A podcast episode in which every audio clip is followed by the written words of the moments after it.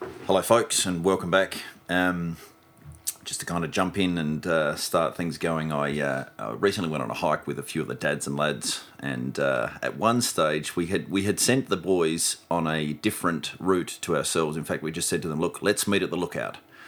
Here's the lookout on the map. The map was no, it's better than a mud map, but it wasn't um, it wasn't brilliant. We'll meet you at the lookout, and the dads went the other way. Now, to be honest, the dads at one point in time said, uh, "We know we don't know where we are, but we do know where we're going."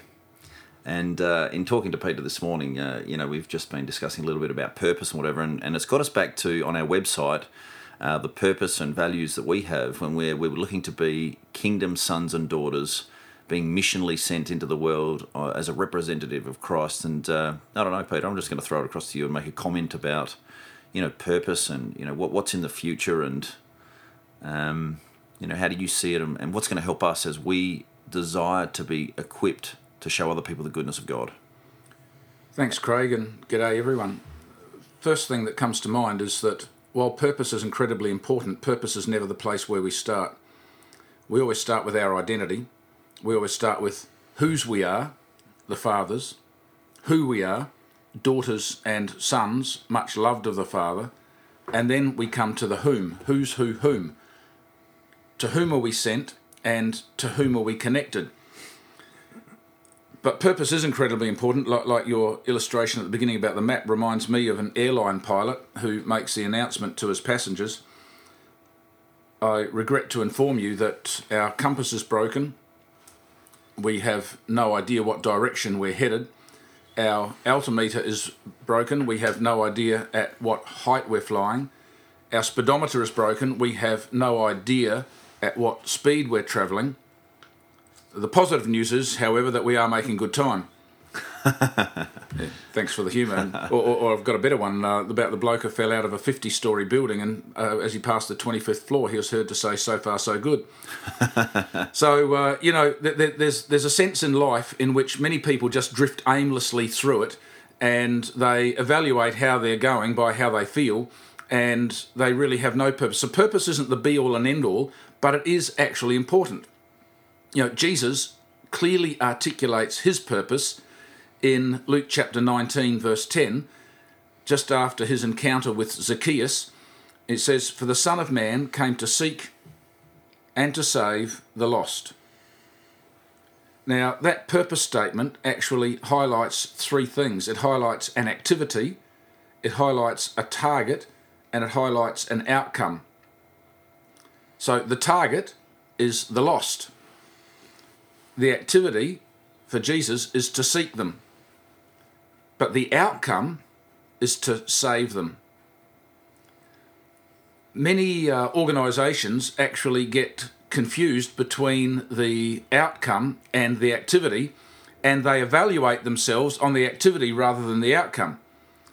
Uh, you can spend you can spend a lifetime seeking the lost, but if you haven't saved any, then what's the point? And uh, so, you know, many churches uh, will have a mission statement, for example, to uh, to know Christ and to make Him known.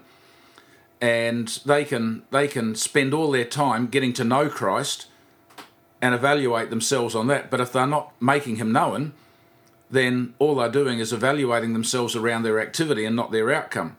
Is, it, is that am I making sense? Yeah, uh, absolutely. Yeah, yeah, yeah. I'm just reflecting about our time on the mountain and, and how that kind of impacts just some of the basic things. Keep going, Peter. That's well, good. well, see, see, the thing is that uh, that that basically human beings love activity. We love doing things, and that's why we started with who's, who, and whom, because our primary uh, reason for existence in life is not activity, but it's being. It's not doing. It's being. You know, you've heard you've heard the kitsch statement. We're not human doings. We're human beings. And so, because we are the fathers, and because we are His precious sons and daughters, our our first response is to learn to be. The biggest weapon we have against the enemy is not activity, but is actually rest. And uh, but out of that, the Heavenly Father gives us a purpose that is far bigger and far broader than anything we would ever dream to imagine for ourselves. I, guess I was just reflecting. You know, what what would have it been like to be on the mountain or on the hill? Let's let's call it a hill because mountain makes it sound like it was big. Um, but Anstey Hill, and we knew where we were, Is that where you guys were hiking? Yeah, yeah, yeah. We knew where we were, we knew what we were doing, but we had no clue where we were going. Yeah. That would have been more befuddling than going, we're not quite sure where we are on this map, but we do know where we're going, so we'll keep heading in in uh, an area that we think we have an idea of um, the lookout being, if you like. So, um, and it does remind me too, and this might be a little bit of a side shift, but uh, Robert Denali, I think that I think that's his name. He um, died. He and his son died. They're from New Zealand on K two, which is the second highest peak in the world, and uh, he was quoted as saying, "There's no easy way around it. You've got you've got to love that hard work. You must be at peace with what you're working towards." And so clearly for him, what he was working towards was the top of the mountain. And then he was at peace with the hard work. He was at peace with the things that were difficult, you know, two foot of snow, one foot after the other sort of stuff. And you can't get there by going around the mountain. You got to go to the the point of purpose, if you like, or the the, the destination. Without the destination being so um, consuming that you forget about existing in the moment, mm. there's a factor there, I suppose. You know, Craig, over the last uh, seven or eight years, I've sat with many, many people who are transitioning, not necessarily from one uh, sphere of church life to another, but transitioning from uh, a life of bondage, a life of captivity, a life of doing into a life of being. And the one thing that has come up every single time is their frustration over this whole area of purpose.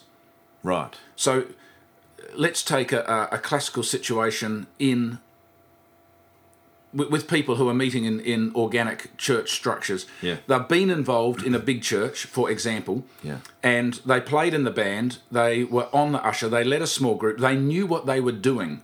Yeah. And now they've seen that uh, a systematized, programmatized, uh, slavishly oriented approach to life in the kingdom is not for them. So they have left and embraced uh, an organic way of church life. Back when they were in, they knew what they were doing. Yeah. Now they don't know what they are doing, and the biggest confusion that people have is, "But what, what am I meant to do? What's what's my purpose?" It's interesting, isn't it? Because there's there's in, in what you formally described there, there's like a trust that somebody knows where we're going. So we'll do what we're being asked to do or what is normal behavior for this particular culture without any engagement with why or where. Um, and so, you know, to, to understand your purpose, but, you know, to be honest, Peter, is, is it too grand a thought to summarize what that means for each one of us? How, how would you, for instance, to describe what is our collective purpose? Well, I think I'll leave that for the next uh, podcast. But but what I do want to say here is if you are one of those people who are asking the question, you know, what is my purpose, and you feel frustrated with that, I, I just want I just want you to know that you're normal. Yeah. Part of the wilderness experience, which we have talked about on these podcasts, if we haven't, we will in the future. Yeah.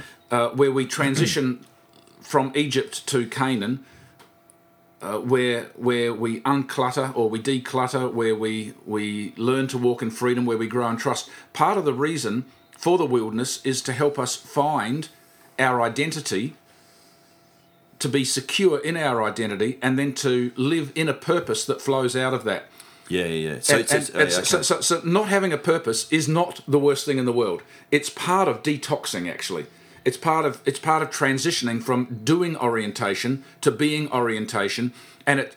And, and if you're listening to this and you don't know what your purpose is, or you're confused about your purpose in kingdom life, I'm not trying to be glib. I, I do understand and resonate, but I just want to I just want to affirm to you that you are normal, and that part of the wilderness journey is to help this transition from doing to being, and then out of being, we actually get given some things to do.